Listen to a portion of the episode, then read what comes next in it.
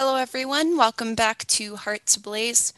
Before we get into our topic today, we want to invite you to join Pope Francis's emergency novena for Afghanistan through the Hallow Prayer app. As many of you may know, the word Catholic means universal, and when one member of the body of Christ is hurting, all of us are hurting. If you're not on Hallow, you can still pray nine Memorares for nine days straight, asking the Blessed Mother to intercede for the people of Afghanistan during this time. For our topic this week, instead of having a guest, Michaela and I each shared a little bit about three of our favorite literary heroines. Michaela and I were both bookworms growing up, and we thought that this conversation would spark some interesting thoughts about the importance of female role models and how we can turn to the canon of saints for real life friends and intercessors who can accompany us in finding holiness through our unique character traits and personalities. Without any further ado, please enjoy the episode. Okay, Father, Son, Holy Spirit, Amen. Hi, Jesus. Um, thank you so much for giving us this opportunity to geek out today and talk about our favorite fictional ladies. Uh, Jesus, we ask that this conversation be productive um, and that you guide it uh, and that you use what brings us joy to bring joy to others, but then also to show others like the truth about you in literature and to show others the truth about who woman is um, using secular literature. Let's go. Let's do it. Amen. Amen. Or if Mary, Mary has anything to add. No, you, you covered. Sick.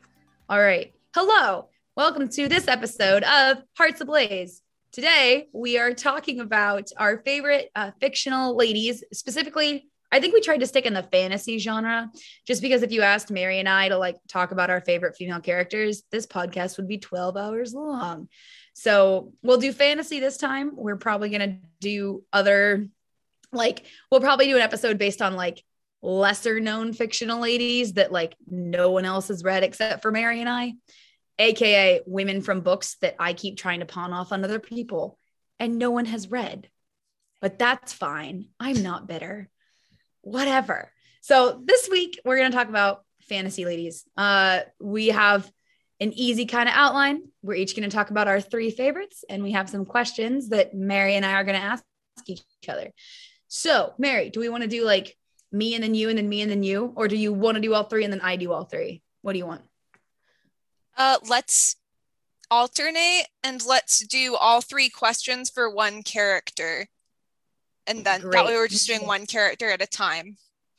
Great. And then I'm going from like I don't have really any order except my first one is the least well known.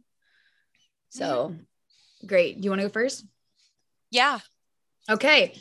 Mary, who is your first favorite female character? Okay. So she's not strictly the fantasy genre. She's more of Mary is already breaking Mary is already breaking our own rules. Well, Dang it, Mary. The whole reason we came up with this separate genre is so that we wouldn't just go off on Jane Austen characters because they already get a lot of they already get a lot of airtime in Catholic circles. I'm just saying, like, so we're talking about like kind of more pop culture which I would say Divergent is one, although the movies kind of ruined that for us, but um, it's fine. So yeah. so yeah my first one is tris from divergent and yeah so i'll i'll go into a little bit more of why she's important to me but if you just want to start off with the first question Yeah. Um do we want to do like a quick summary of like their character arc and then go into the questions? yeah i can kind of give a summary because Like a 1 minute summary of Tris's character arc? right okay so Okay. um in this dystopian world there are five oh gosh factions You went, yeah you went way deeper than I thought, but that's fine. Okay. Okay. Mary is like in the beginning of creation. Well, you need the backstory. So here we go. Uh, there's five factions, and each faction has its own virtue that it seeks to uphold because it feels that if humanity lived out that virtue, there would be no more war or evil. And it is kind of a post apocalyptic thing, um, similar to Hunger Games. Um, so uh, in this world, the five factions, oh, let's see if I can name them all. There's candor for honesty, amity for like peace slash friendship, abnegation for selflessness, dauntless for courage or bravery, and then Fortitude. erudite for knowledge or learning. Um, yeah, so that's all five. And Can you name the colors for each of the factions? nope. Oh, see, I just know like black and white for candor, yellow for amnesty, gray for abnegation, black and red for dauntless, and then blue for erudite. Oh wow. Okay. Yeah. Yeah. And they each like correlate to elements too, but that's like getting into the weeds. So basically Tris is born Also, it's funny. It's funny to note that of all these virtues, there is no faction that has the virtue of prudence. hmm, Hmm. interesting. Well, so it's actually kind of cool. So the author of Divergent um wrote it when she was 19. I think she was raised Catholic, like at least raised Catholic. I don't know if she's still practicing, but Veronica Roth, she said she basically created a world in her mind that would be like an ideal utopia where everybody looks at the world and says, man, if people could just live out this one virtue, everything would be fine. Everybody gets to pick the virtue they think is most important.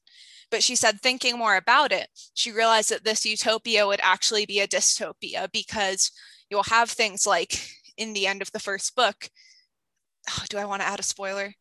Well, They- you're we're spoilers, guys. Like we're Okay. talking about whole character arcs, so we're gonna have spoilers. Yep. Okay. Yeah, fair. So at the end of the first book, you have the knowledge seekers, the erudite, basically use their knowledge to brainwash the dauntless and assassinate the abnegation who has been placed in charge of the government because they're selfless. Um, but spoiler alert, they're not actually that selfless. They're kind of corrupt. So it's it's very Everybody's interesting. Um, but the the reason the book series is called Divergent is because there are a few select people amongst the different factions who don't really fit into one category. Like it's actually kind of a genetic test. So when each person reaches, I think it's the age of 16, they get to choose which faction they want to live in. So they can actually go from one faction to another. If they're raised in amity, they can change to candor. Um, if they believe that honesty is more important than peace and harmony. Um, and so what happens with Tris is she's raised in abnegation and she chooses to go dauntless. But what happens with her test is she doesn't exactly test for dauntless. Um, she actually kind of breaks the little simulation test because she doesn't fit into one category. She's kind of a combination of erudite, dauntless, and abnegation, which is called divergent. And, one of one of the dangers of these people, besides the fact that they don't fit into one category, is that they aren't susceptible to these simulations, which is how they end up brainwashing the Dauntless later. So Tris is resistant to that.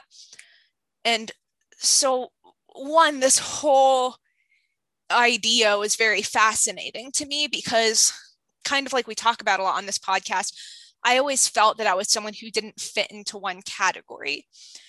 And another thing that was interesting so I read this book series for the first time when I was about a junior in high school. It's about the same time I decided to join the military. And growing up, you know, I knew from my Catholic worldview that being selfless was important. And I kind of saw that as the core of my identity. So being raised in like the abnegation society, I understood that. But then, as we'll talk about later with Hermione Granger, I also very much identified as the know it all, the nerdy girl. So I felt very much erudite. And then you had Tris, and part of the thing is she's not the type of person that you would expect to go dauntless. She's a small, unassuming female. And actually, in the start of the book, her name is Beatrice. And I'm like, what kind of person names their protagonist Beatrice? But anyway, like that's part of why she changes her name. Um, but yeah, I I think it was around that time that I started to think, what if I didn't have to just fit into one box? What if I didn't just have to be like Yeah, like you can have like you can actually be good at more than one thing or like you don't need to try and organize yourself perfectly into one of these different categories. right?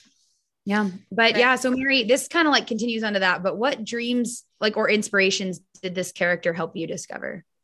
Yeah, so definitely the whole dauntless side of it. um, that was when I really started to look into the military.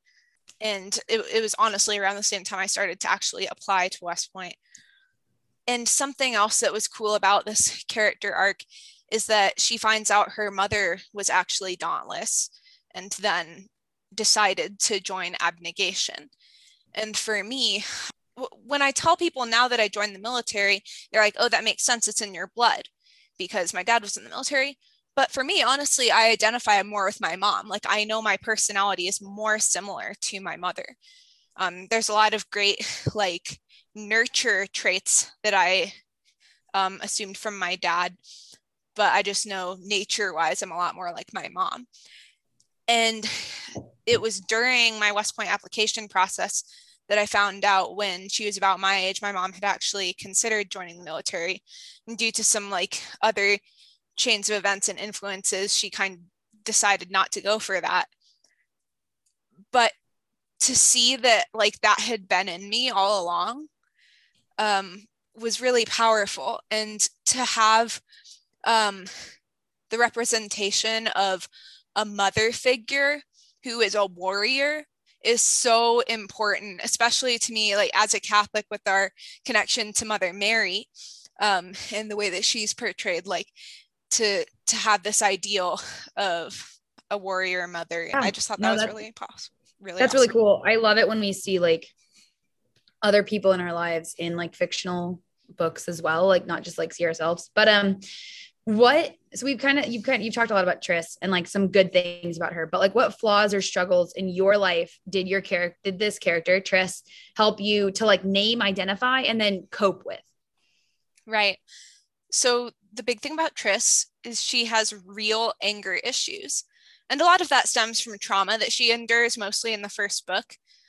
But it's so hard to give voice to that. Um, I mean, I know that it's extremely hard for men to seek help with their anger issues, but it almost seems more acceptable. It's at least more in conformity to their gender norm for or them like to experience anger. Yeah. Um, whereas like men struggle a lot more with admitting that they're suffering from depression and women might struggle with admitting and seeking help for it too. But in general, I think the stereotype is more conformed to women experiencing that. Um, it, yeah. And I just, I have an Irish temper. That's that's just the way it is. Yeah. And, yeah. And to like when a character expresses that, it, it's not that it gives you permission or it's not saying that it's okay, but it's saying, hey, this is real. It helps you to name it so that you can then deal with it. Yeah. Um, and so yeah, that, totally. that was really important for me. And then another thing with Tris, and this is like a very specific thing, and I hope I'm getting the facts right because it's been a few years since I read the books. But in the first book, there is a candidate going through Dauntless training with her. I think his name is Al or Alan. And he kind of develops a crush on her. And I think part of it is due to like her goodness and her tenacity and the way she just overcomes difficulty. Like it's very attractive to him and understandably so but he doesn't really handle being told no well like she she sets that boundary and she tells him no which one is just extremely important for young girls to read um, to see a woman setting boundaries and saying hey i appreciate that you like me and are attracted to the good things in me but i'm just not interested in you that way and that's totally. really important um, to have an example of that and then the downside of that is um, there is like a bad competitive um, candidate who's also going through training with her, and she's doing really well. So this other um, candidate, I think his name is Peter, tries to take her out. Like I think literally stuffs her in a sack and tries to throw her off a cliff in the middle of the night. And Alan actually teams up yeah. with Peter on this. And he says he didn't realize that Peter was actually trying to kill her. He said they were just trying to scare her to get her to drop out. Still not okay. And sure, we see sure this, Alan. Yeah, and we see this all the time on the internet that you know when women turn a man down it's immediately into insults and you know just terrible things telling them they should commit self-harm like yeah. all, all of this really awful criticism and even violence towards women um, when they have the courage to say no. And then after that, um, Alan feels so guilty, um, and we'll, we'll add a trigger warning in here too, but he takes his own life. He jumps off the cliff. And Tris really struggles with that because she feels responsible. She's like, well, maybe if I had just, you know, said yes. And the way, like seeing the way that women absorb men's trauma is so devastating, but it's so important again to name it so that we can begin to deal with it. Yeah. No, yeah. And those are all like real flaws and real struggles that yeah is helpful to see if not in real life and to see on on paper um but so besides like flaws and struggles what like how does tris represent like virtues or qualities that are under like how we like see underrepresented in women especially on social media or um, that we see underrepresented in like christian and catholic circles? Yeah so i'll try and move through this one um because i know we're running low on time for this um, Mary, this is not a tris podcast. We can i know i could talk about her for probably half an hour but we'll do a we'll do a hunger games podcast because i'm not allowed to talk about katniss everdeen because i'd talk about her forever so we'll we'll talk about maybe dystopian and you can bring tris okay again so so big spoiler coming up but at the end of the series which people who watch the movies will not know because the second movie was so bad they didn't make a third movie. But anyway, at the end of the third book, Tris dies to save everyone else. And to me, that is vastly underrepresented. Um, we see a lot of male heroes sacrificing themselves, even if they're not like the main protagonist. You see a lot of secondary male characters sacrificing themselves. And I think maybe there's a healthy gravitation towards men sacrificing themselves that draws on Christ figures. But I yeah, do I think that, yeah. And so I think that's healthy to a certain extent. But it becomes unhealthy when we exclude the real stories of female martyrs. Um, it, and there are so many of them in the canon of saints. And sometimes I think we're hesitant to show women who were willing to take on real physical violence. I mean, we'll show Saint Sebastian filled with arrows, but we won't show Maria Goretti with her 14 wounds from an awl. Yeah. And yeah. we'll show, yeah, um, we won't show um, Joan of Arc with burns all over her body. I think telling the stories of female martyrs as the martyrdom happened is very important not to like glorify the, violence done against them but just to not specifically exclude it just because they're women and i think part of it is that like violence against women hurts our hearts even a little bit more than violence against men there should be a call to action there right does that make yeah. sense like I no, I think it makes sense. And we like we kind of like chatted about this before the show and we actually like texted each other the same thing. Like I've noticed in um so I pray the liturgy of the hours every day and when it's a female martyr um like the the breviary kind of takes the opinion that like her virginity was more important than her martyrdom, which like we can talk about too, but like sometimes the language is just a little off. And maybe again it's like a translation thing and it just doesn't translate very well into english or like word choice could have been better.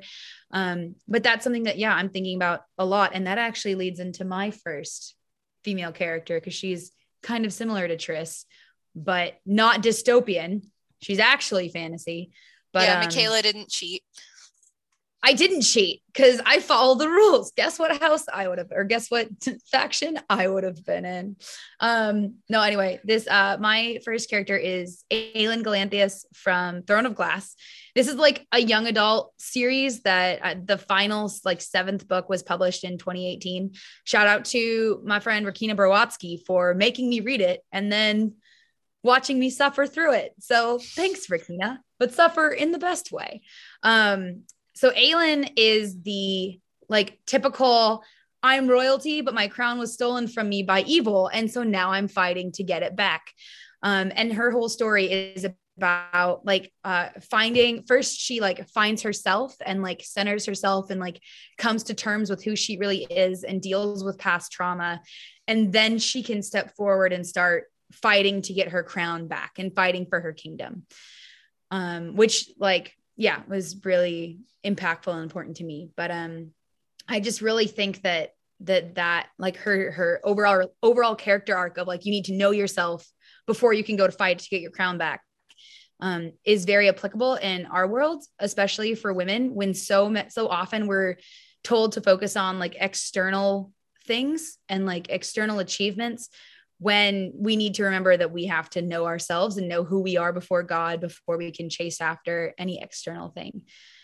Um yeah, but so that I guess that's the dream that's the dream question was just that yeah, like I am like as a daughter of God and a co-heir with Christ, like I am actually a princess, but my royalty, my crown has been stolen by the world, the flesh, and the devil. And Christ is fighting with me to gain it back.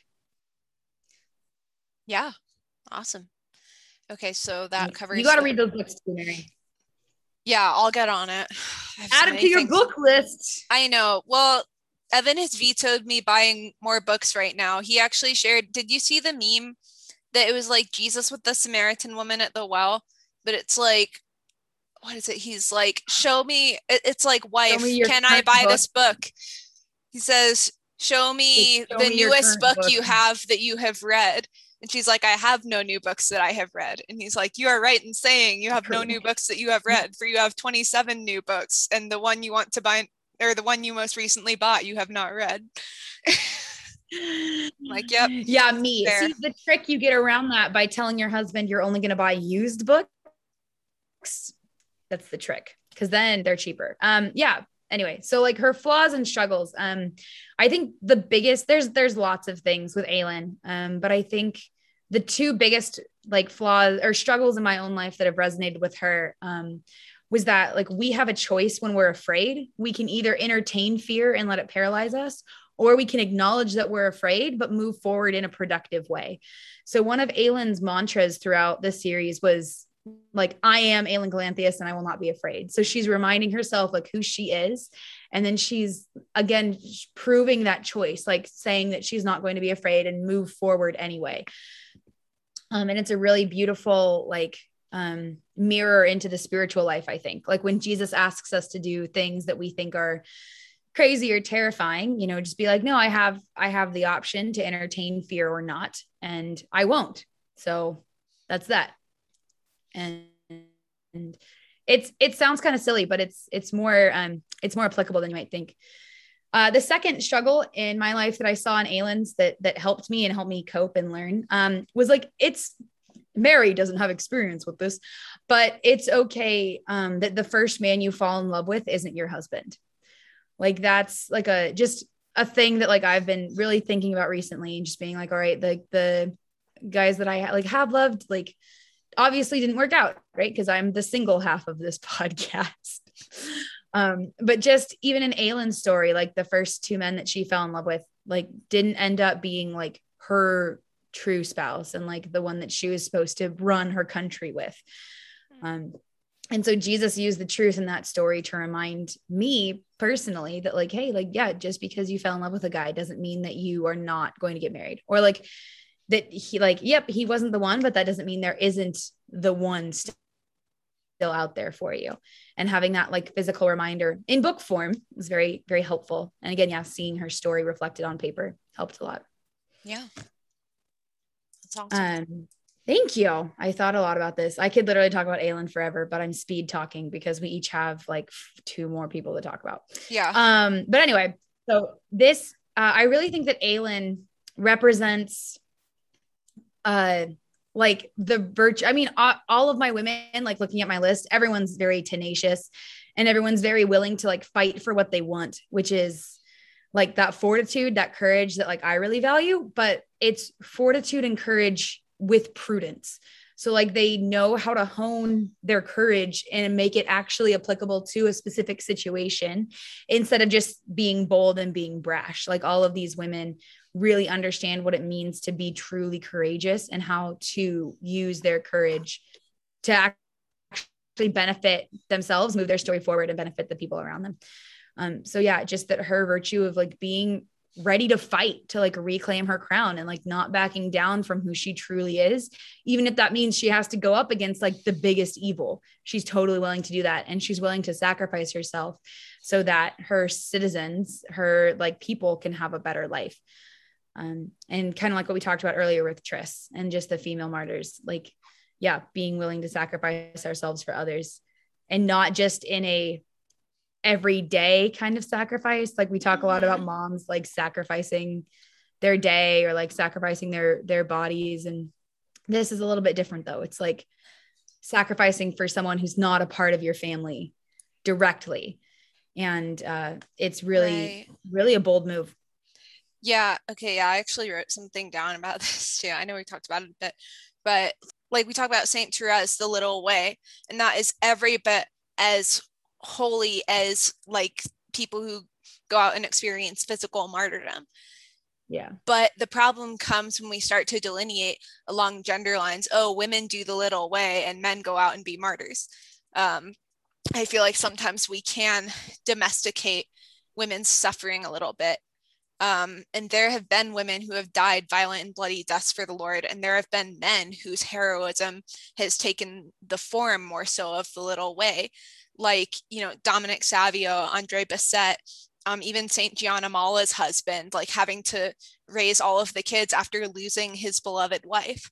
Um, Louis and yeah, and yeah. like those men are not any less heroic for that, and those women are not any less feminine for that.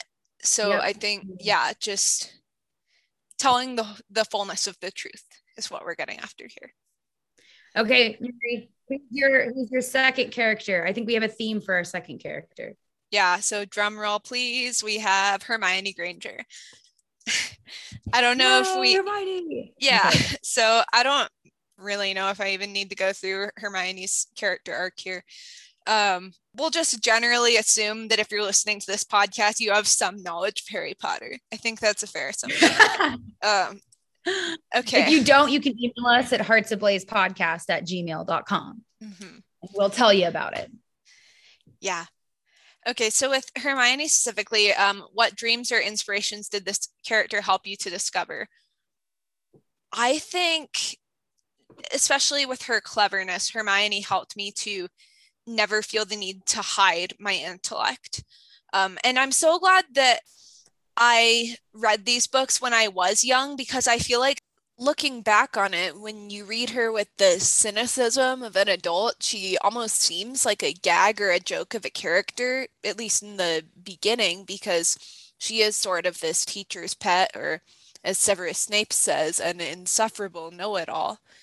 But I'm glad that I read that with sincerity and recognizing myself in it. Not that, like, I'll talk more about how there's like downsides to that, but I think that especially prior to like the 90s and early 2000s there there was a little bit of this need for women to hide their intellect um, to make the men around them feel more comfortable.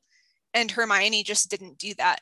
She was like nope i like i know the answer. We're going for it. Yep 10 points to gryffindor and yeah, yeah. so i think that's probably the big thing with her um, as far as flaws, um, so with that like know-it-all teacher's pet thing, I think Hermione, especially when she's younger, has this need to please authority, which is why she's so easily devastated by characters like Snape, who are like, "Oh yeah, you're being just such a little know-it-all." Um, and the thing is, like, that's child abuse, but also he's not wrong. the thing is, like, we hate Snape anyway but continue. Yeah. And so her need to please authority, I think, yeah. holds her back in a lot of ways, especially in her early years, um, because she's more concerned with being right. You know, that you have the line from the first movie before you get us killed or worse, expelled. Worse, expelled. yeah, yeah. iconic. Yeah. yeah. Um, what is it? And Ron is like, she needs to sort out her priorities. Like yeah. that's Hermione though. Like she, like her priorities don't necessarily make sense to everyone else around him, but mm-hmm. like they're hers and she knows what they are. Yeah. Well, and I think where that comes from actually is the imposter syndrome that she suffers as a muggle born, um, mm-hmm. which is something that I've, I think I've mentioned I struggle with. Um, and you are not a muggle born. I am not. And, yeah. I, I think we all struggle with it to a certain extent. But yeah. the problem is when that um, insecurity supplants your ability to do the right thing or to like um, work for the good of those around you. And I think, Michaela, you talked about this a bit on your podcast with Joe that sometimes Hermione's insecurity does get in the way of her being able to protect herself and her friends with magic. Um, not yeah, always, sometimes she's really forget. good. But yeah. yeah. I mean, and, and, as she gets older in the series, like you see, she's a lot more secure. Mm-hmm. Um, but also she's like kind of straight up ruthless. Like she sets Snape on fire and like she talks about getting expelled, but like she breaks the rules all the time. So it's like it's okay when I do it because I'm smarter than everyone and I know when yep. it's the right time to break the rules. You know. Yep. That's yeah. And I think that's a kind that's dangerous. You know, like that's kind of Hermione's negative Gryffindor trait. Um, mm-hmm. like she mm-hmm. locks Rita Skeeter in beetle form, like in a bottle and like she like she breaks so many rules but she yeah she does it for the good of those around her but like she still kind of sees what she wants and goes for it yeah and i would say probably that ruthlessness is a bit of the quality that's underrepresented amongst female characters um and you know that's not I think it's again one of those things where it being represented allows you to name it and to deal with it, not to necessarily praise it. Yeah, man. Well, my uh, second character is also from Harry Potter. Uh, my girl Ginny Weasley.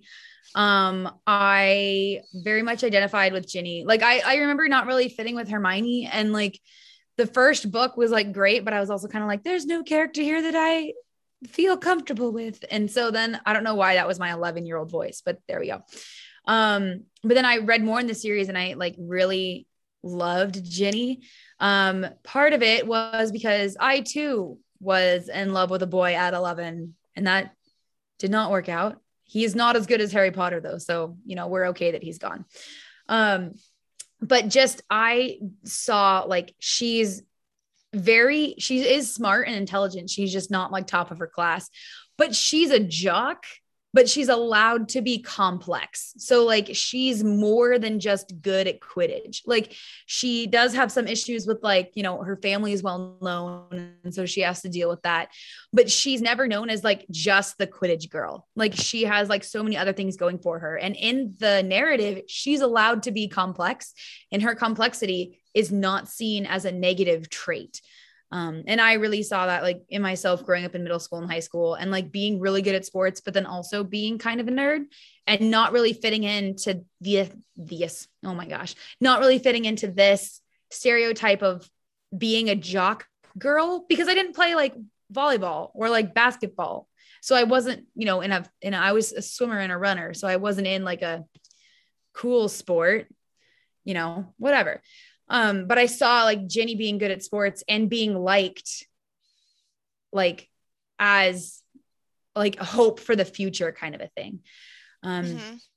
Can the, I say something too? Yeah. I think, something. I think, I think similar to Hermione, she also has a bit of an arc from being almost this like gag character at the beginning, where she's like the gullible little girl who you know, was wearing a fluffy pink sweater and read Tom Riddle's diary and got ink in her hair and almost burned the whole school down or something. And and then she becomes so much more secure in herself. Yeah. Um, and that's ironically when Harry really starts to like her. Um, but well, continue. It, it's it's like part of that, like part of her security is why she's able to help other people which I think is really interesting because Ginny is able to help Harry in the fifth book when Harry like thinks he's being possessed. He like talks to Ginny about it and Ginny starts asking him really pointed questions and he starts realizing that like no, he wasn't possessed and she was like, "Oh, you know, well, I was." So, I like I know what's going on and he's like, "Oh yeah, I forgot you were possessed." And then she says, "Lucky you." And just this idea that like Ginny was like survived the Harry Potter equivalent of demonic possession at the age of 12 but didn't let that like break her like break her or steal her joy throughout the rest of the series.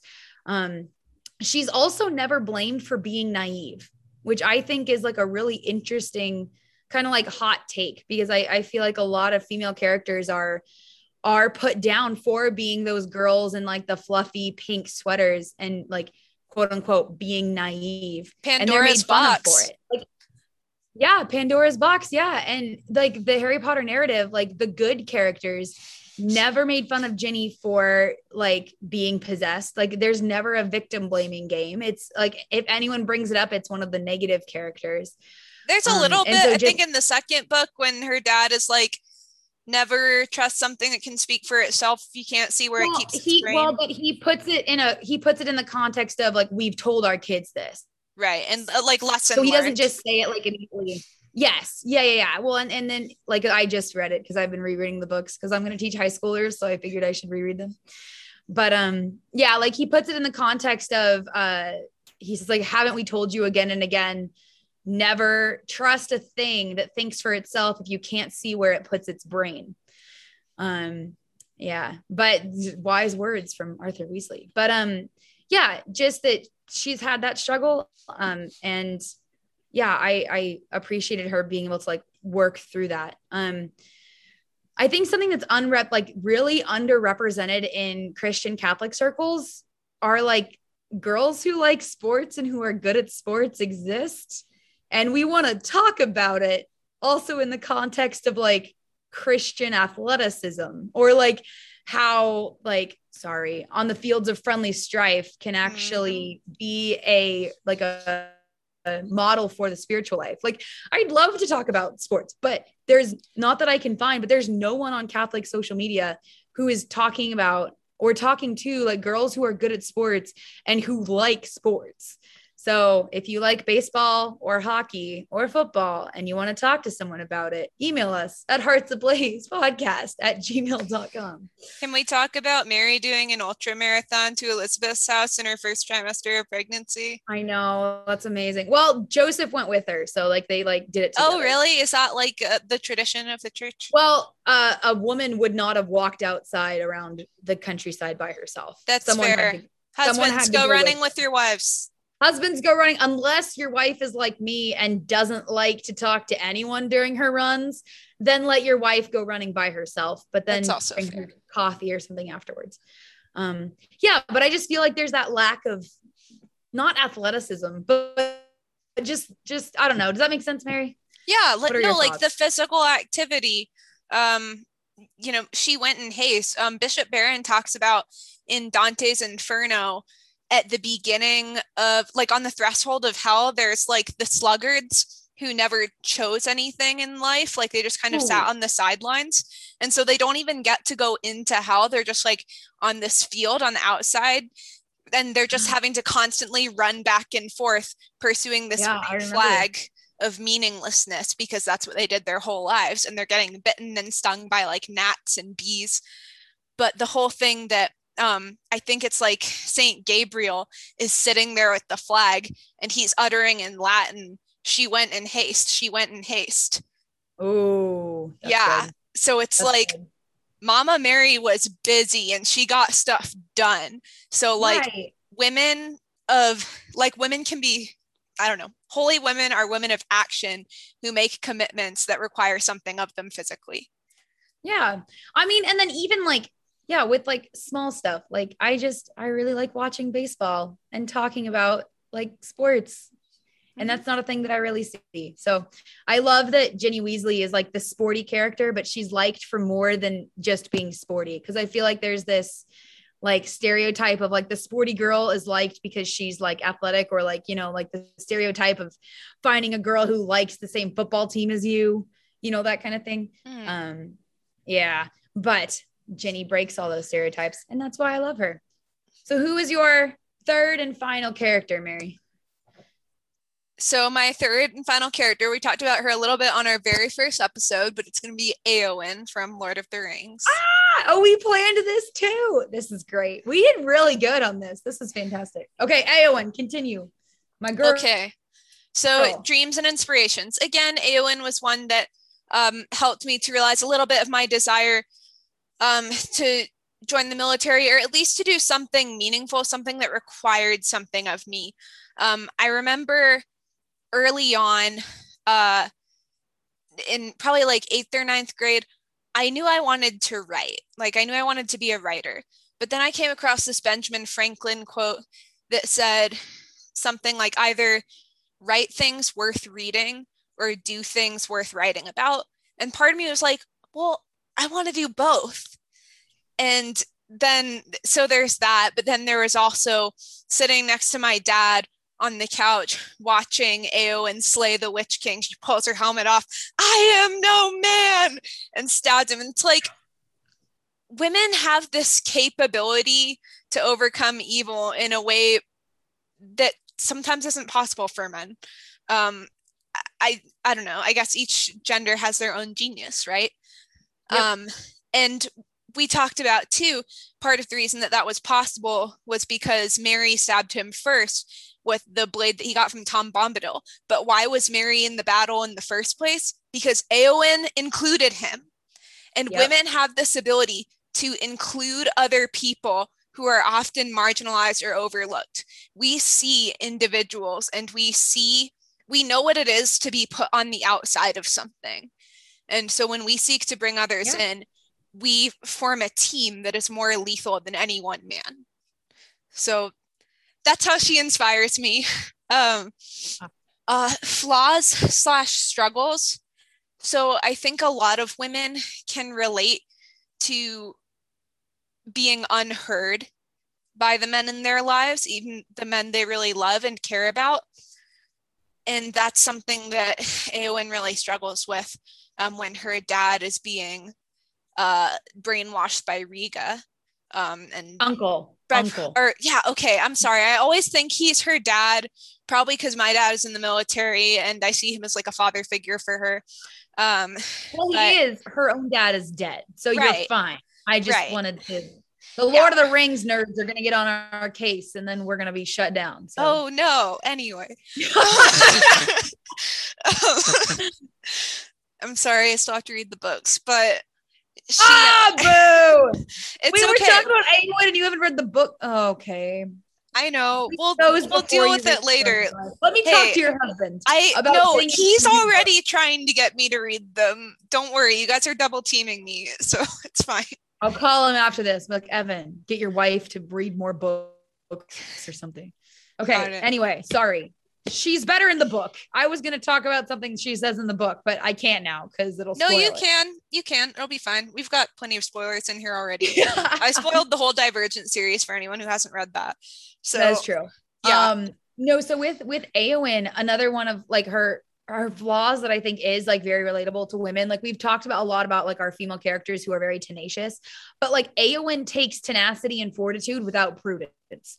Mm. So she just has one goal. She like she wants to kill orcs so bad that she's physically ill. So like she is like out of she is disordered. Her desire for her desire to be brave is disordered. Like Theodred, no, Theodred's the son Theoden. Theodred is the son. Theoden yep. is the king. Um, Theoden leaves her in charge um, when like the rest of them go to Helm's Deep, and she's like really upset about it. And he's like, "No, you're like the only person that people will listen to." So like she, her her desire to prove herself in in the second book, Two Towers, is more important to her than her like actual care about her people. Um, but then at the end of the third book, when she meets Faramir um, and like falls in love, she like her her desires get put in better order. Like she realizes that she doesn't have to prove herself. Um, and that what other people think about her isn't actually as important as doing the right thing at the right time, um, which is prudence. So, yeah, prudence, the charioteer of the virtues. The book, the, the charioteer of the virtues. Okay, Thomas. Um, but the books talk about Éowyn's story a lot better than the movies do. So mm-hmm. you should read the books, Mary slash listeners. But uh, what virtues and qualities are are under that does Éowyn have that are underrepresented? We've kind of talked about her a little bit, but keep going. Yeah, I mean, I think definitely uh the desire to see battle, um, which is fair. And, you know, we do have that well tempered amongst the saints. Like we actually have that represented, but corrected a little bit more. I think we should just talk about it more. Like St. Teresa of Avila, when she was like eight, she was like, I'm going to go be a martyr. And her mom was like, let's wait on that and make sure you're actually holy first. And yeah, it's like St. Catherine of Siena wanted to be a martyr and it looked like she was going to. And then the people who were going to kill her, like the angry mob who was ready to kill her, like realized the error of their ways when they saw her praying and left. And she was so pissed. She was like, I could have been a martyr. like, we're like, Catherine, babe. Like, Jesus what's more important, you being a martyr or all of these people's souls?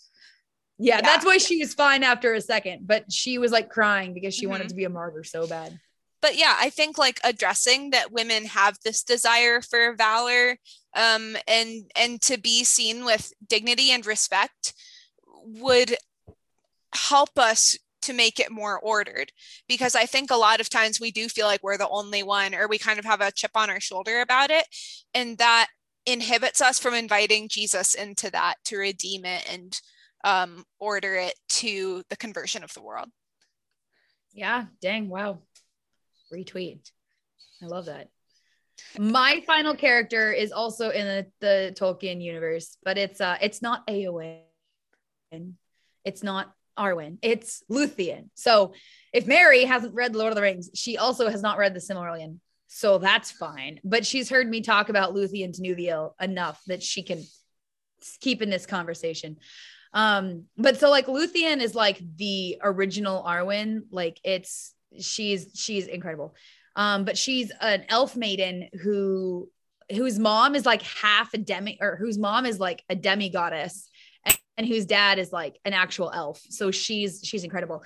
Um, but she falls in love with Beren, this human man, and literally decides to give up her immortality for him. Like she's she or she's she's ready to like live with him for as long as he is alive. Um, and it's just this really beautiful love story full of like battles and like Luthien gets taken as like a political prisoner and like has to like fight her way out with the help of a giant hound and like she literally like goes toe like toe to toe with Sauron but like in like an epic song battle which like in Tolkien's universe, if you can like sing someone out, you're you're the best. Like Tolkien, like yeah, it's crazy. Wait, so, I love this. Why haven't I heard about this? Because you haven't read the Silmarillion, Mary. it. anyway, I literally bought the Silmarillion and then read this chapter first, and then went back and reread everything. But Tolkien actually says that the story of Beren and Luthien is one of the cornerstones of the entire like Middle Earth saga. It's incredible. Um, but really just some like I guess dreams or in like inspirations for this character. Um, just the fact that like Luthien falls in love with someone that's like totally like not on her radar, but then also she didn't necessarily like push to fall in love with him.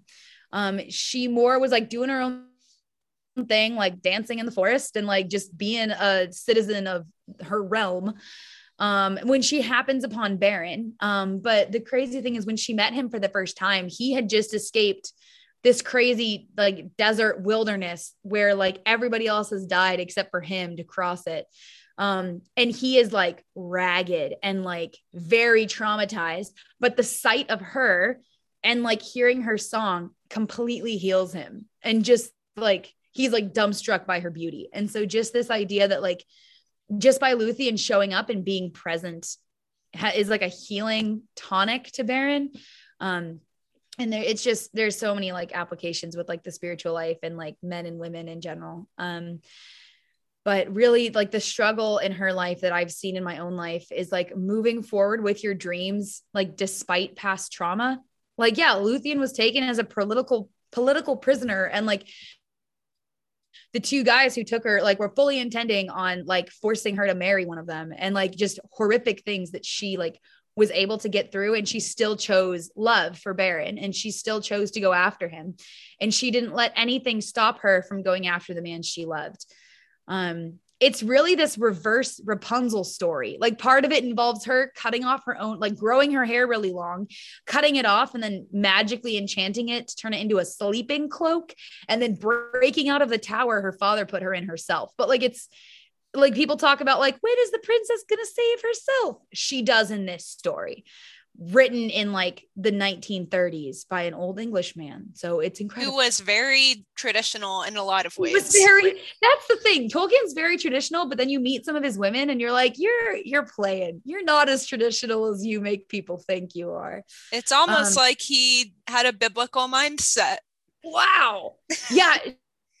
she no, she really is a Judith figure, you know, like going in and cutting off people's heads. Like she's just down for it.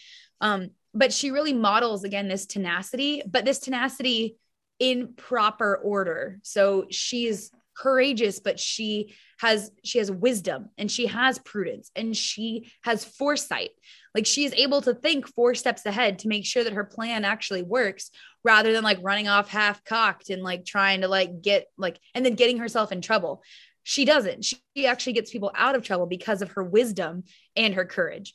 And I just think like seeing a wise woman who knows what she wants, goes after it, gets it, um, and then is willing to give up anything for the man she loves is really inspiring and beautiful. Also, it takes place in the Middle Earth universe, which just makes it that much better. But yeah, go read the Silmarillion. But that's it. Those are our six favorite fictional ladies. Um, we really wanted to do this episode because we wanted to talk about how like God can reveal truth in like the secular world and like we shouldn't shy away from looking for truth in anywhere that can be found so especially for us in literature. Um, so we would really encourage you if you're reading your favorite book like try and figure out why it's your favorite. Like look at your characters like look at those people um, in the book that you love and find truth in it and then connect those truths to the spiritual life um, because all truth points us back to God, no matter where it's found. Yeah. So, on that note, we'll go ahead and knock out our recommendations. So, for me, I have one. Um, so, we're recording this on the Feast of the Assumption, and Bishop Barron had a really great sermon this morning on Mary as a warrior queen, um, which I talked a little bit earlier about how having um, a warrior as a maternal figure is really powerful. And I really appreciated how he used the readings to talk about that. So, like, you have the reading where um, she goes to Elizabeth and she went in haste. But then you also have in Revelation, like, Mary isn't just sitting there placidly like we see her in a lot of statues. She is a woman in labor pains fighting a dragon. So, if you feel like your life is a battle, Mary is in that with you. And I feel like the representation of Mary can be like that placid, sweet statue. And she is that. But she fights battles with us and she is there with us yeah. in our pain and in our struggle. And that was just really powerful to me. So that's on the Hallow app. It's also on YouTube. So I definitely recommend looking that up and we'll link it in the show notes. Um, Michaela, do you have a recommendation for us? Yeah, I do. So um, I walked into a used bookstore in my town and was like, Jesus, I don't know what book I want to read, but I want to read a book. And he gave me Becoming Mrs. Lewis by, it's on my shelf. I can't read that. Patti Callahan. Patti Callahan. So it's a, a story about Joy Davidman, um, who became the wife of C.S. Lewis and just like her really difficult life and like her struggle. Um, but it starts off like the book starts off saying that it was the great lion who drew us together. I see that now. Gosh. Um, and it just, I know I read that and I was like, oh, thanks. Um, but just seeing how like her story like didn't turn out the way she wanted it to at first. Um, but then like Jesus drew her and like Jack Lewis together exactly at the time that God had planned. Um, and that's just mm-hmm. something that I'm struggling with my in my own life right now, just with like my vocation timing, just kind of being frustrated by timing in general. Um, and this book is just like really helping me to remember that like no, God has an actual timing for things, and here is a concrete example of how God's timing actually works. So I highly suggest it.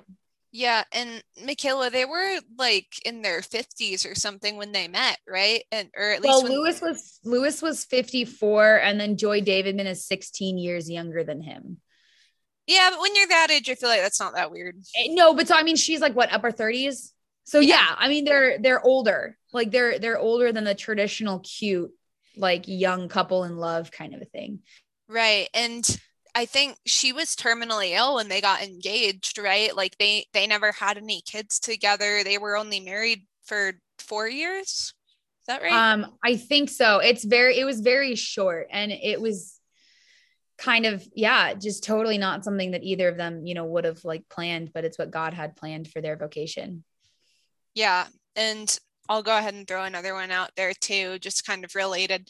Um, just because I know it's been helpful to some people in my life. Um, if you're struggling with grief, um, loss of a spouse or somebody really close to you is um, a grief observed, is C.S. Lewis's extremely raw, heart wrenching, like diary notes from uh, the period following his loss of his wife Joy. And I'm, you can't yeah, see it, but I'm crying just because Mary mentioned it. Thanks, Mary. it's already extremely crying. hard to get through, but it's Ugh. it's very like it's again, we talked about how naming a struggle can give you permission to deal with it and that's a lot of what Lewis does. It's not a lot of like, oh, you're struggling with this, here's the t- like handy trick to get over that or here's the answer to this question. A lot of it is him being like everything I knew is in question now. Yeah. Well, and there's a couple lines in there. There's a couple lines where he talks about like I never like no one told me that grief like there's one line it's it's haunted me. I literally read half the book 7 years ago and then couldn't read it again, but like this one line of no one told me grief would feel this way. I keep swallowing. Like just like he's very he's he's he's very like visceral and like describes Mhm. like your rea- like his physical reactions very well. Um but it's yeah it's it's rough but getting through it is i haven't done it. Ha- but mary's told me it's great so. Well i i read it when um my husband lost his grandfather this past january and i kind of wanted to read it to vet it before sending it to um, my husband's grandmother.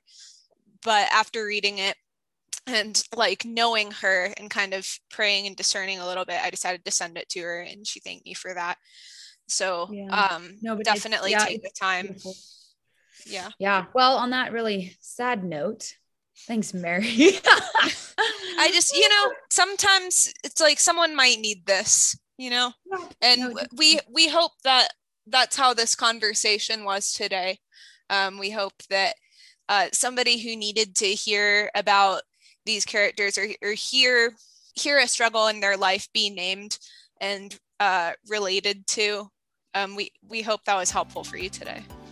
yeah guys so again thank you so much uh, and hope to uh, ple- i want to say please tune in next time but we're not on the radio you can listen literally listen to us whenever so uh please join us again later Bye. bye